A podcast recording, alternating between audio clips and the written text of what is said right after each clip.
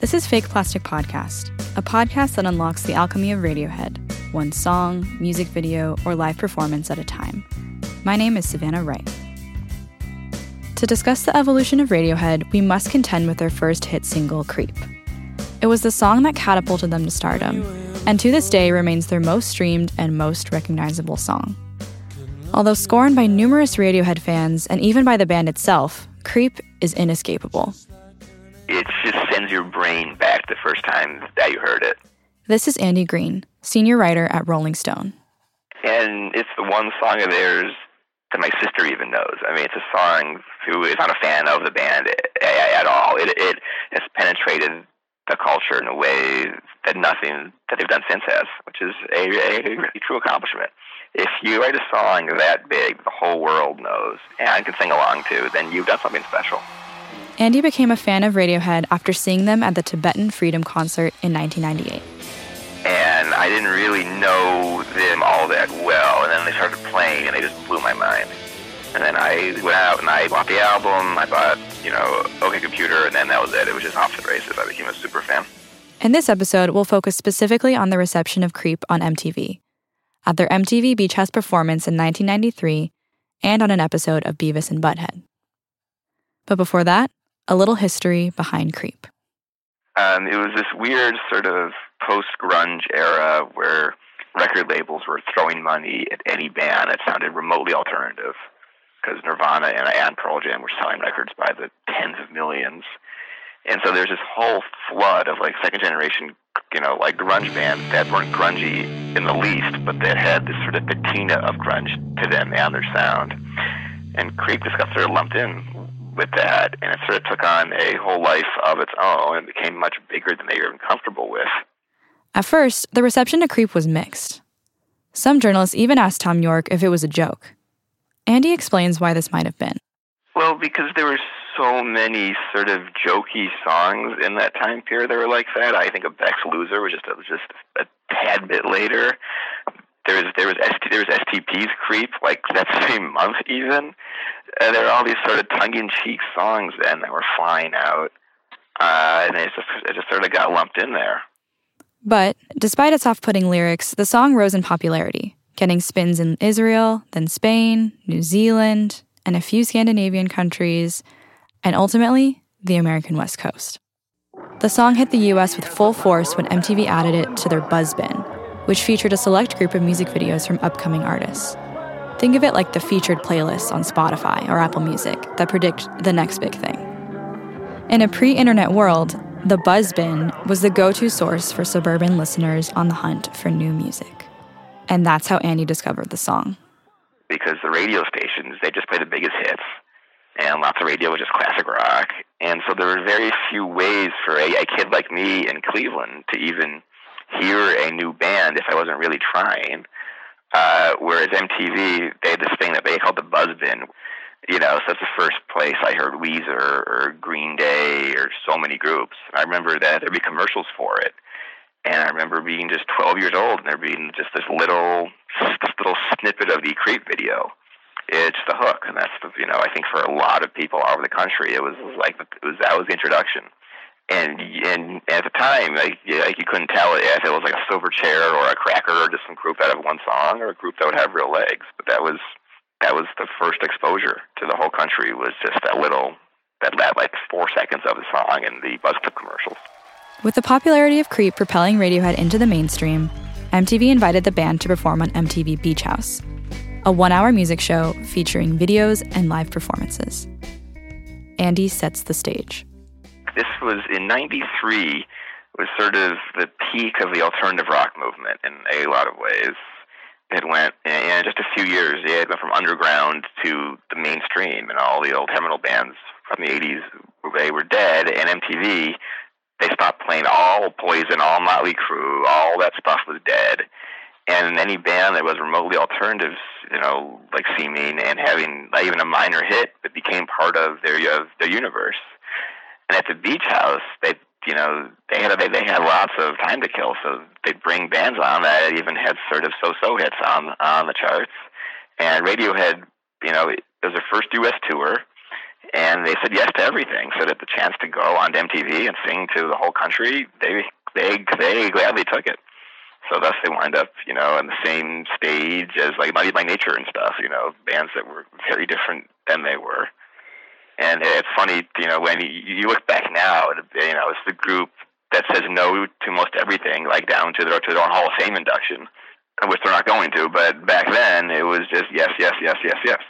So they were willing to go sing a censored version of their song at the beach house to a bunch of like like like drunk college kids. Radiohead is performing for a crowd of college age kids in vaguely grunge beach outfits. They smile and nod to the beat, but they seem slightly uncomfortable listening to such a depressing song, especially on a sunny 4th of July day. The band members, Andy notes, look equally uncomfortable. They just come to America and they were playing super small places. Uh, and, you know, they're these pale guys from Oxford that were real intellectuals and they get on stage at, you know, this blinding daylight. Uh, they're all wearing sunglasses. You look at Thom Yorke; he has like long blonde, like he's like bleach blonde hair. He looks he looks like Tom Cruise from the interview from the from like the from the vampire movies. You know, just like his skin is so pale, it's like translucent. Uh, and he's singing a song that he, he seems already sick of. And the whole band are all, are all wearing sunglasses and kind of weird bright colors. And then pans to this ocean of drunken college kids in like bikinis uh, just sort of nodding their heads along the creep. And you could just almost see Thom sort of like, this is just so debasing that this is what it takes. But he was willing to do it. They played Creep, they play Anyone Can Play Guitar, which is one of their lesser early songs, and then he dove into the pool. But he was holding the mic still, so he almost got electrocuted. I mean, he, he could have died right there. Would have been, you know, one of the craziest rock star deaths ever.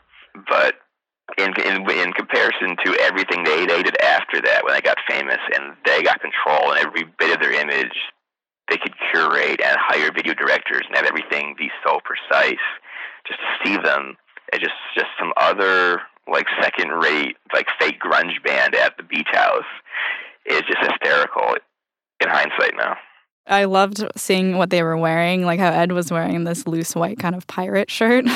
yeah. Yeah, right. That it, it, it's like they're playing dress up. It's like they're pretending to be some other band. They don't look like Oxford kids with high IQs. They look like morons. You know, it's so different than everything that you saw afterwards. But beyond the humor of seeing Ed in his pirate shirt and Thom stage diving into the pool, this performance marked something bigger. To me, it's one of the last moments where you see them sort of at the mercy of their label and the mercy of MTV and forces they can't control. And it shows the dangers of what happens when somebody else is calling the shots. And I think I, I think that they that they learn from it. I think the lesson is that we need our own art directors. We need video directors that we carefully pick. We can't look like a bunch of clowns. You know, it will it will hurt the music. It will hurt everything if we're seen as just some lame MTV band. If we look no different than Bush or Cracker or the Lemonheads, we can't rise above like this. Radiohead got flack from the music press and other musicians for censoring Creep in this and other performances. Oasis guitarist Noel Gallagher said that Radiohead was willing to perform the clean edit of the song, quote, because it made them more money. But Andy says this wasn't the first time the band got accused of selling out. I remember I interviewed the entire band about a year and a half ago, and they were all saying that even when they signed with EMI, uh, that, that they got a ton of shit. That all the indie bands that they came up with said, you know, that that's selling out. Uh, and then to go have some sort of sort of fake grungy song or a scrunge song, as as it's often called, you know, it was just seen as if you if people's first exposure to you as a song being relentlessly hyped by by the label and just all over the radio. It's just it's you seem suspect. It seems that yeah, you didn't pay your dues. That you're supposed to build up a groundswell slowly by gigging and gigging and gigging and putting EPs out and you sell them out of the trunk of your car and you slowly build up. If your first single is all over the radio, it's like these guys are fake. That you know that this is just record company bullshit. Yet Creep's appearance on MTV did not end there. The song was also featured on the network's hit sitcom Beavis and Butthead. This sucks. Change it. Beavis and Butthead is one of the great satires of the 90s, and, and the audience, they had no idea that they were being mocked. It was young kids were watching MTV, staring at, at, at two other kids who were, who were watching, who were watching the TV back and were watching videos and just being confused by them. And it was Mike Judge who went on to do so much great stuff, just sort of commenting on how MTV melts your brain, how the audience of this network is a bunch of idiots that are getting dumber by the second as they watch these videos all day long. Uh, what is this? Don't worry, butthead, it gets cool in a minute. So it was a show that MTV, it was very subversive. It was the network basically just viciously mocking its own audience. And they would watch videos by Pink Floyd or the Rolling Stones or weird metal bands. It was it was just it was just all over the place and just and just do commentary of just their confusion and their frustration with what they were seeing. So in '94, they watched Creep, and I've seen it about 20 times probably, and each time I laugh as hard because because they want the song to rock because because their ideal band is Pantera. So when when when the chunky riff comes, the na na, you know, they're so thrilled, but for the rest of it, they're bored and, and they're irritated. It better start rocking, or I'll really give them something to cry about. Shut up, buddy. It gets cool. Check it out. Check it out. Here it comes.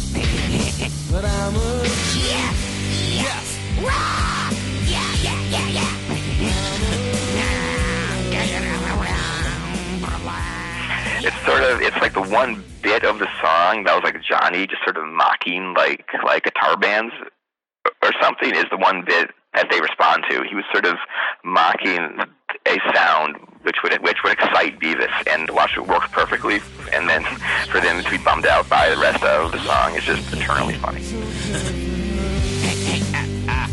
what? What's going on? hmm. How come they don't just like play that cool part through the whole song? well, Beavis, if they didn't have like a part of the song that sucked, then it's like the other part wouldn't be as cool. really? You're pretty smart, butthead. So, how do you think their response to Creep was representative of the popular response to the song? Yeah, I think the popular response to the song is I sort of like the song. I like that one bit of it, but the rest of it is sort of boring. You know, they, I, I think a lot of people they were like they were like butthead. They're like they were like, why can't the whole song be like that? Here comes again. Yeah, yeah, wow. I like that part where it goes. I yeah, I think that there's moments where Butthead, who is smarter than Beavis, would occasionally like stumble on some wisdom by accident. And I think he's right there that part of what makes Creep great is you get is, is there's the occasional jolt that it gives you, and then the rest of it just goes back to being mellow. That if it wasn't for that, if Johnny didn't think of that one little da, you know, I think the band they wouldn't have made it. It was that was what got the attention of the country was that one moment that had the same reaction that Beavis did. Like, yeah, yeah, cool. It's rumored that Johnny inserted that signature guitar thrash to mock Creep, and that the effect made it into the song by accident.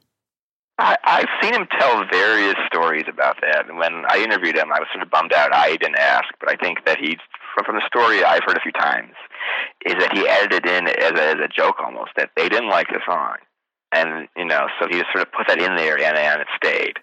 After the wild popularity of Creep, Radiohead seemed eager to shed their unwanted reputation as a scrunge band. Andy says the transition was slow, starting with their sophomore album, The Bends, and culminating in OK Computer. I think The Bends shows a huge evolution in songwriting.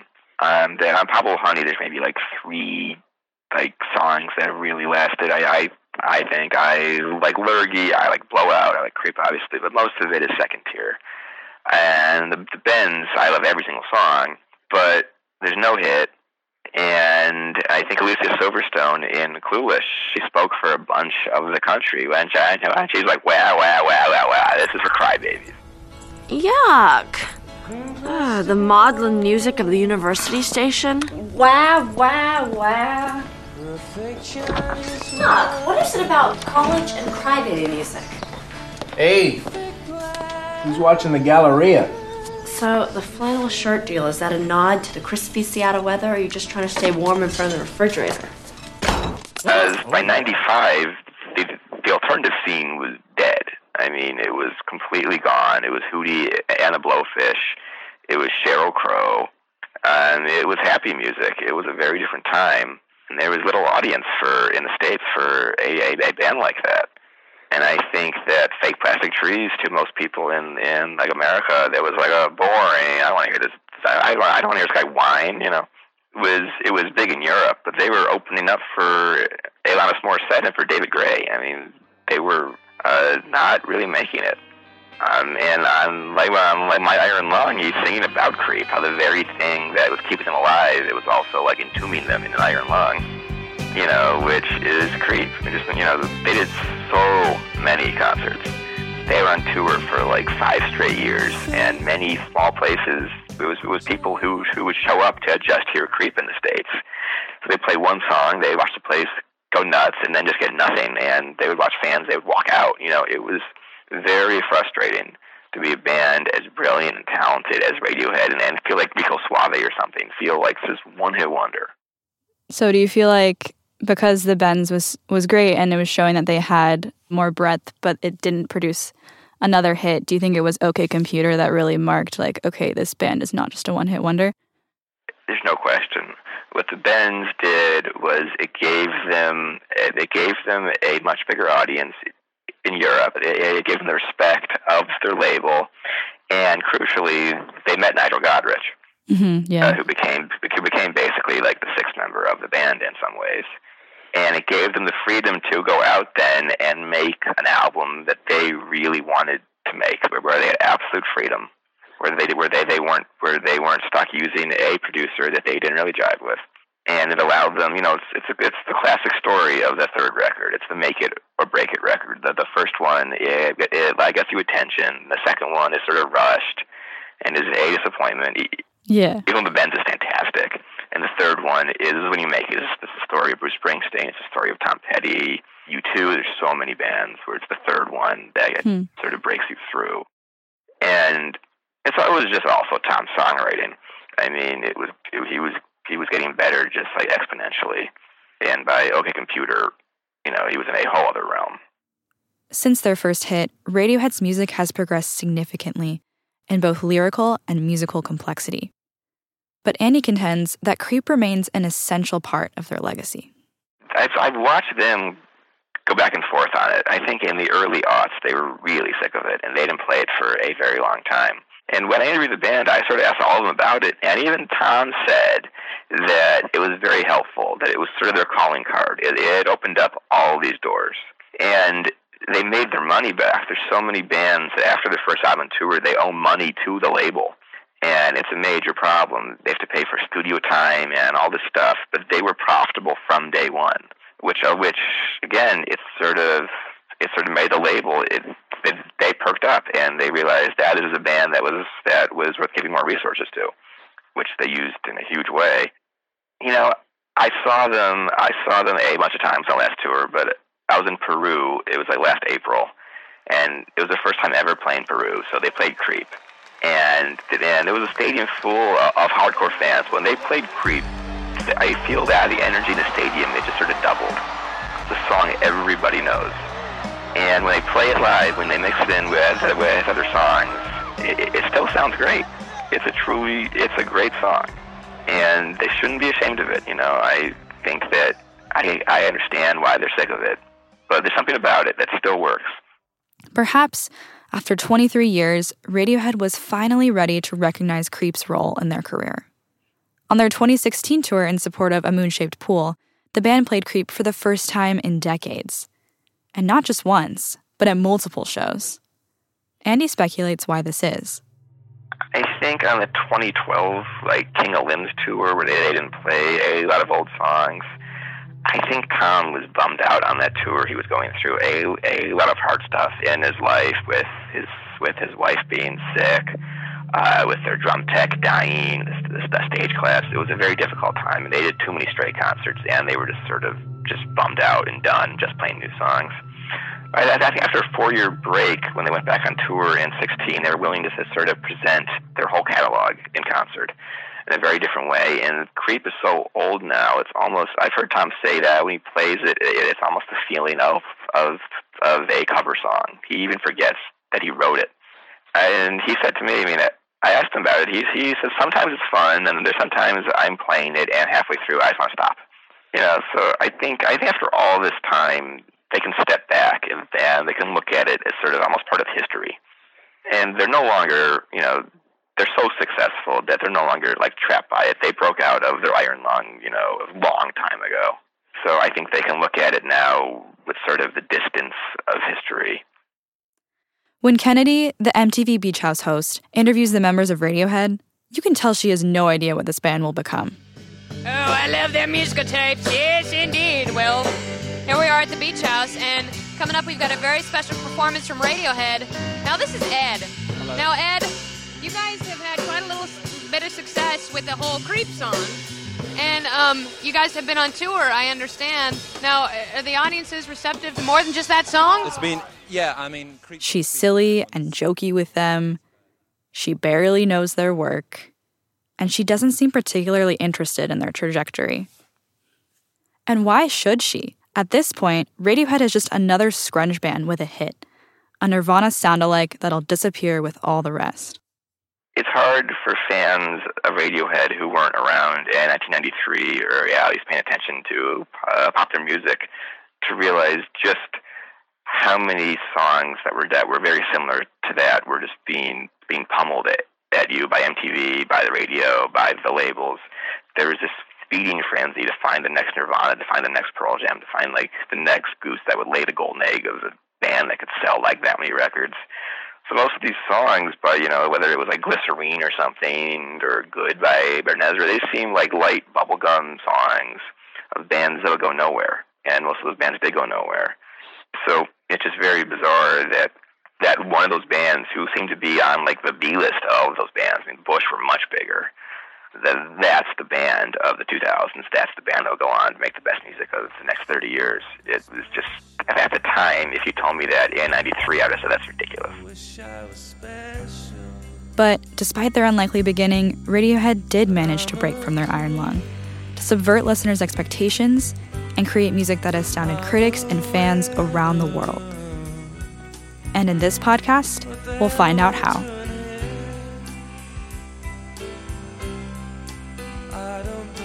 You've been listening to Fake Plastic Podcast. Fake Plastic Podcast is an alternate Thursdays production, with new episodes every other Wednesday.